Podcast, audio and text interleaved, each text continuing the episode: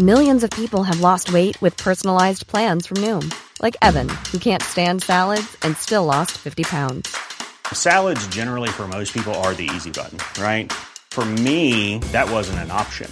I never really was a salad guy. That's just not who I am. But Noom worked for me. Get your personalized plan today at Noom.com.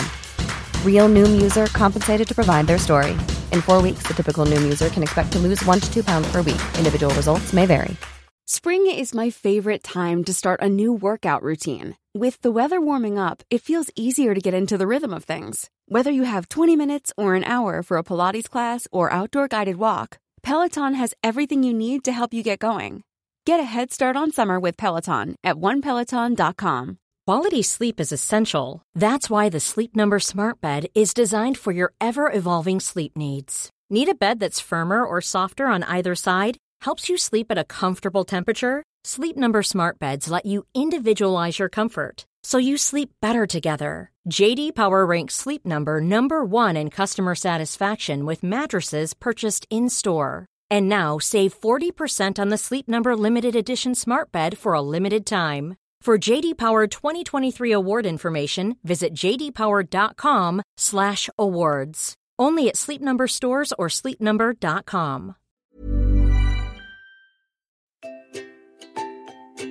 Welcome to HIV Hope and Charity, a podcast series brought to you by TVPS, a charity that's been supporting people affected by HIV since 1985.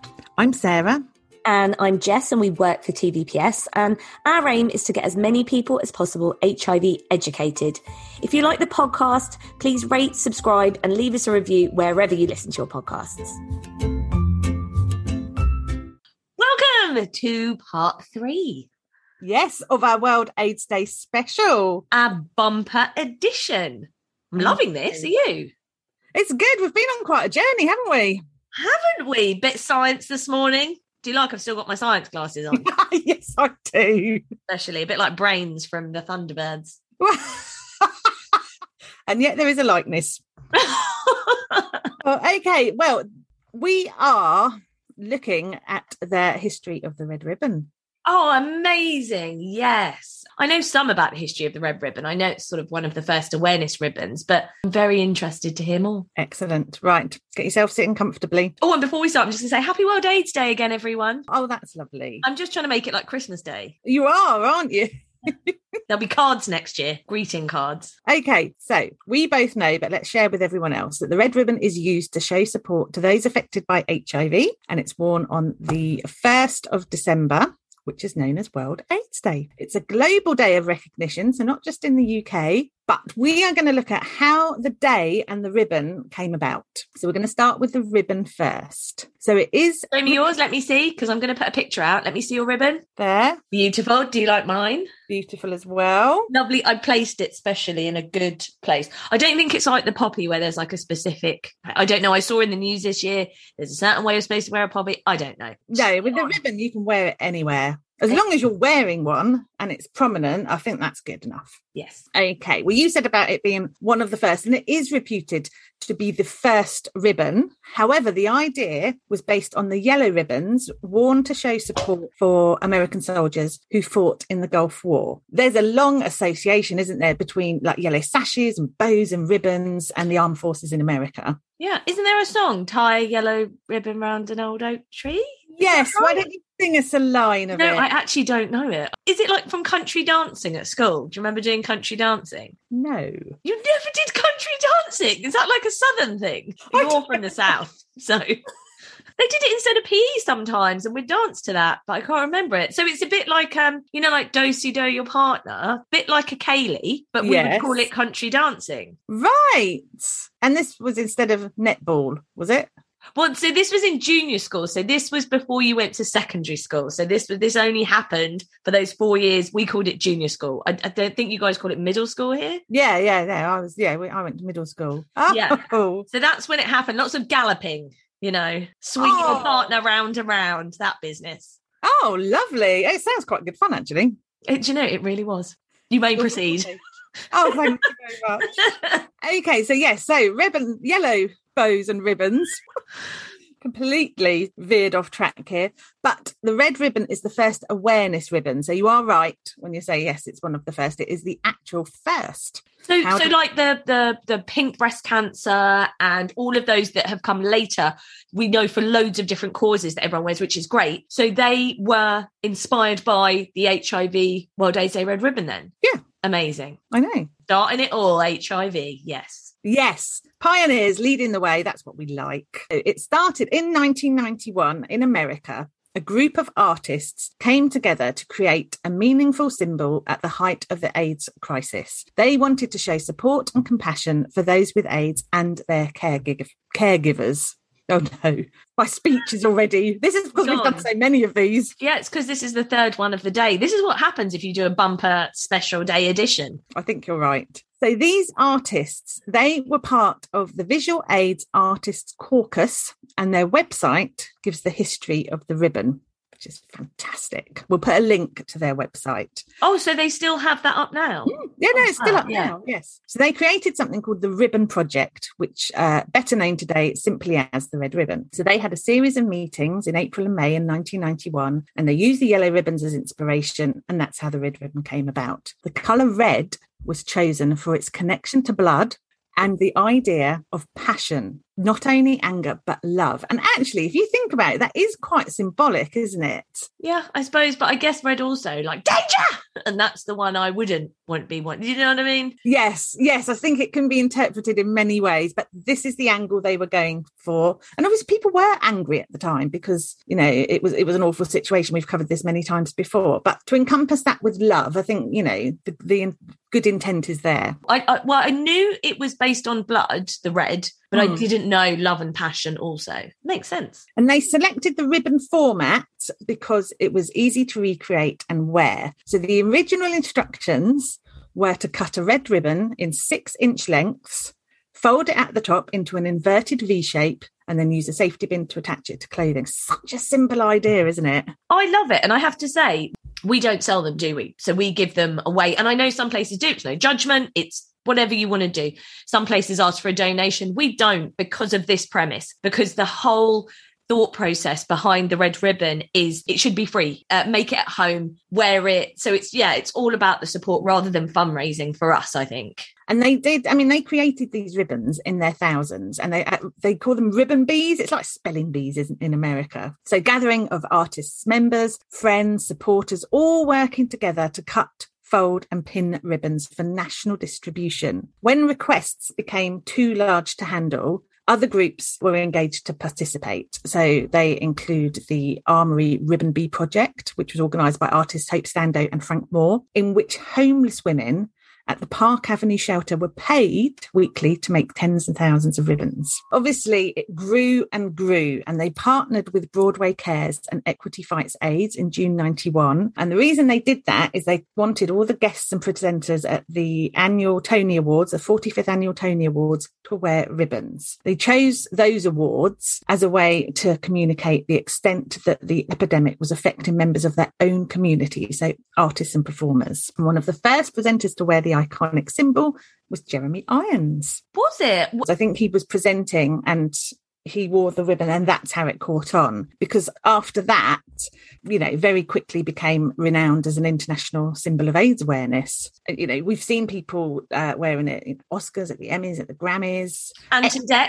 Ant and Dec. Every year. I love that they wear every year without fail. Yes. Thank you, Ant and Dec. Yeah, and there are other TV programmes now as well. You know, you see people wearing them on talk shows and TV programmes and all kinds of things. So it's definitely the symbol for HIV. Now, it has led the way, as we have talked about, for many other colour ribbons and awareness projects. But unlike some other commercial marketing campaigns, that's not my words, that's the words of the original art group, the Red Ribbon evolved as an artist or an activist project. So it's never been copyrighted in the United States because they wanted it to be worn widely as a symbol in the fight against AIDS. And actually, their decision to not copyright it makes good sense. Morally, they're on kind of the same page as we would be. So they believe it's important to remain anonymous as individuals. So nobody gets credit for coming up with the design for the ribbon or for, you know, making the first ribbons. They just credit the Artists Caucus as a whole.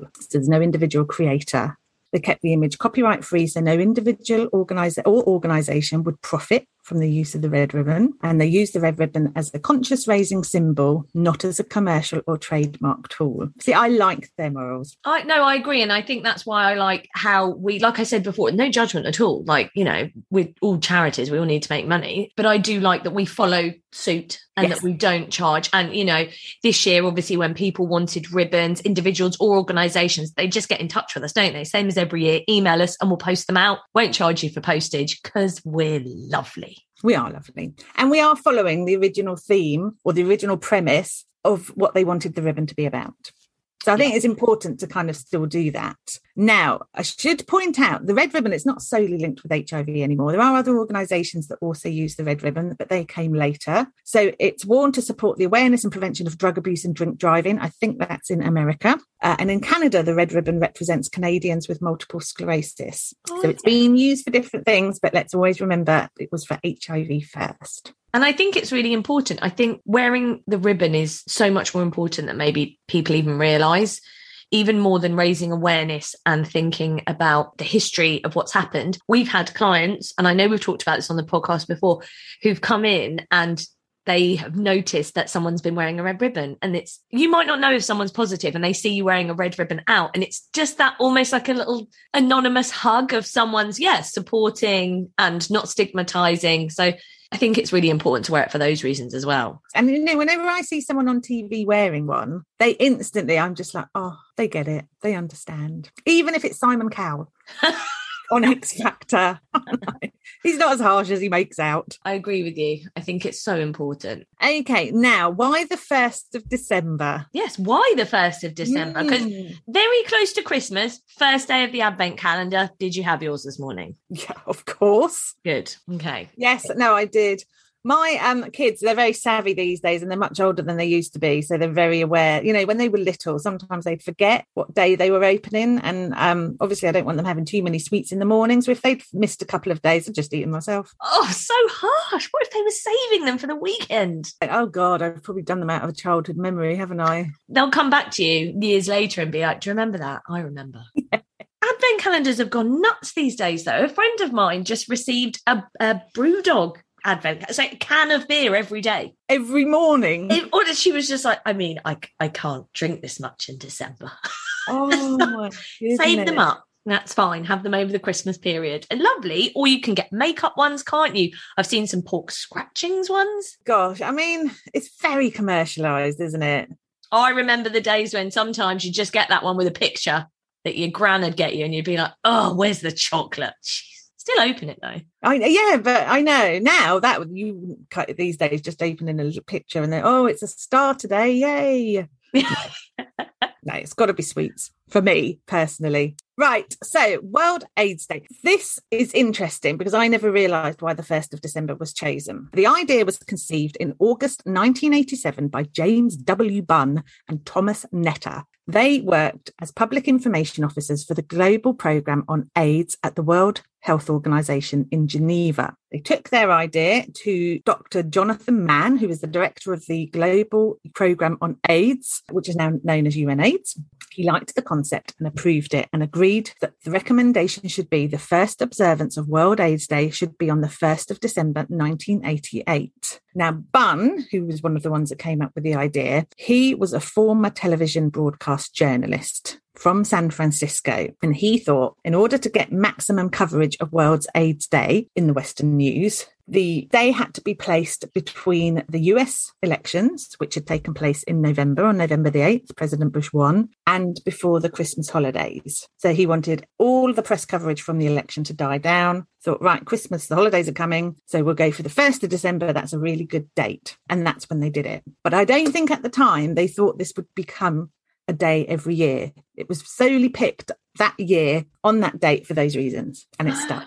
And then, yeah, we've just carried it on. Okay. Yeah, that makes sense. Yes. So now when we're like, oh, it's so close to Christmas, It was never intended to be like that every year, just because the first one was because of the election. Well, I think Christmas has probably just got bigger and bigger and longer, hasn't it? It's now sort of a, yeah, right at the start of that Christmassy, shopping-y period. Yeah, definitely. And I mean, it's not an easy sell sometimes, is it? I'm going to be honest. And I know some charities who do like a bi-yearly event in the summer around kind of celebrating World AIDS Day because they feel they don't get enough coverage at Christmas. We've not done that, actually. We always stick to the 1st of December. I think it's been, if I'm really honest, I think it's been a bit easier this year because testing week used to be the week before, didn't it? Yes, HIV testing week, of course. Yeah, so that fell just before World AIDS Day. And this year that was in February. And I think next year that will also be in February. I know we're just waiting to hear. And obviously, super important week. But I felt that sometimes World AIDS Day seemed to get a bit lost in the furore. You know, you've got testing week, then you've got, you know, advent calendars opening, I'm a Celebrity starting, Dancing on Ice happening, I think. A ton of different things that just sort of, it got a bit lost at sometimes, didn't it? Which is we thought we'll do a trilogy of podcasts celebrating all things World AIDS Day to really highlight it. Absolutely. So there you go. There's the history. That's why it's on the 1st of December. Well, I have something to share as well. Everyone wears a ribbon for different reasons, don't they? I went away and I've asked all the trustees why they wear the red ribbon and why they feel it's important to wear the red ribbon. So I'm going to share that with you today. Okay? Oh, all our trustees are going to be part of this podcast. Yes, how lovely. That's awesome. Okay, so here we go. To start the conversation, one of the biggest things, especially with my age group and HIV, is that people think of it as being something that happened in the 80s or the 90s. It's not a conversation that people are having enough when they're younger. To raise awareness of, the fact that HIV is, still a prevalent condition. It sparks a conversation. People will say, what is that? You explain it's for International AIDS Day. People then ask about that. And you can unlock a lot of or debunk a lot of myths. It sort of signifies to a certain extent all the trauma and troubles that have gone before, and many people who have lived through that and campaigned and got us to the stage where we are now. I think wearing the red ribbon is important to me because I think it's a symbol that HIV is still out there today and that it hasn't gone away, and it's still important that we recognise that people are still living with HIV. So very different reasons, like we said. Oh, I heard a police siren in the background of one of those. That was recorded at our centre. Our trustee was not being arrested. That was at our centre in Slough. And, yes, which is very close to the police station. Yes, so that's why you were hearing that. But yes, they're good comments. They're all great reasons. Thank you to everyone that's worn a ribbon today and has got involved and who has sent pictures in to our amazing ribbon wall. That's going to stay up now. So make sure you go to our website, tvps.org.uk, and go and check that out. So that's going to be up permanently. But yeah, thank you to everyone who's got involved this World AIDS Day. And if you haven't done anything yet and you think, oh, I probably should do something, if you don't do anything else this World AIDS Day, just go and have a listen. Pick one of our other HIV heroes. Just have a little listen. Just get a little bit more HIV educated. It's all we can ask for, isn't it, Sarah? It is. And I think that's really good advice, actually, because some people don't want to wear the ribbon or, they're not sure where to start. But our podcasts are definitely a good starting point. Oh, look at us. So we're getting better at blowing our own trumpet. Do you remember before when we're like, we're awful? Now we're like, yes, listen to them. And they're so educational. And I learn along with everyone else every week when Sarah teaches us all about the HIV hero. And we've featured some amazing people, all so inspirational. So definitely go and do that. Well, happy World AIDS Day. And to you. And I'll see you next year. I mean, I'll see you in a minute when I stop recording this. Doing so well, fluffed up the end. Marvellous. Well, it wouldn't be our podcast, right, if it wasn't a bit of a mess. Thank you for listening to HIV Hope and Charity. If you'd like to know more about the work that we do, visit tvps.org.uk. And please like, subscribe and rate the podcast if you enjoyed it. Normally, being a little extra might be a bit much, but not when it comes to healthcare. That's why United Healthcare's Health Protector Guard fixed indemnity insurance plans, underwritten by Golden Rule Insurance Company, supplement your primary plan so you manage out-of-pocket costs. Learn more at uh1.com.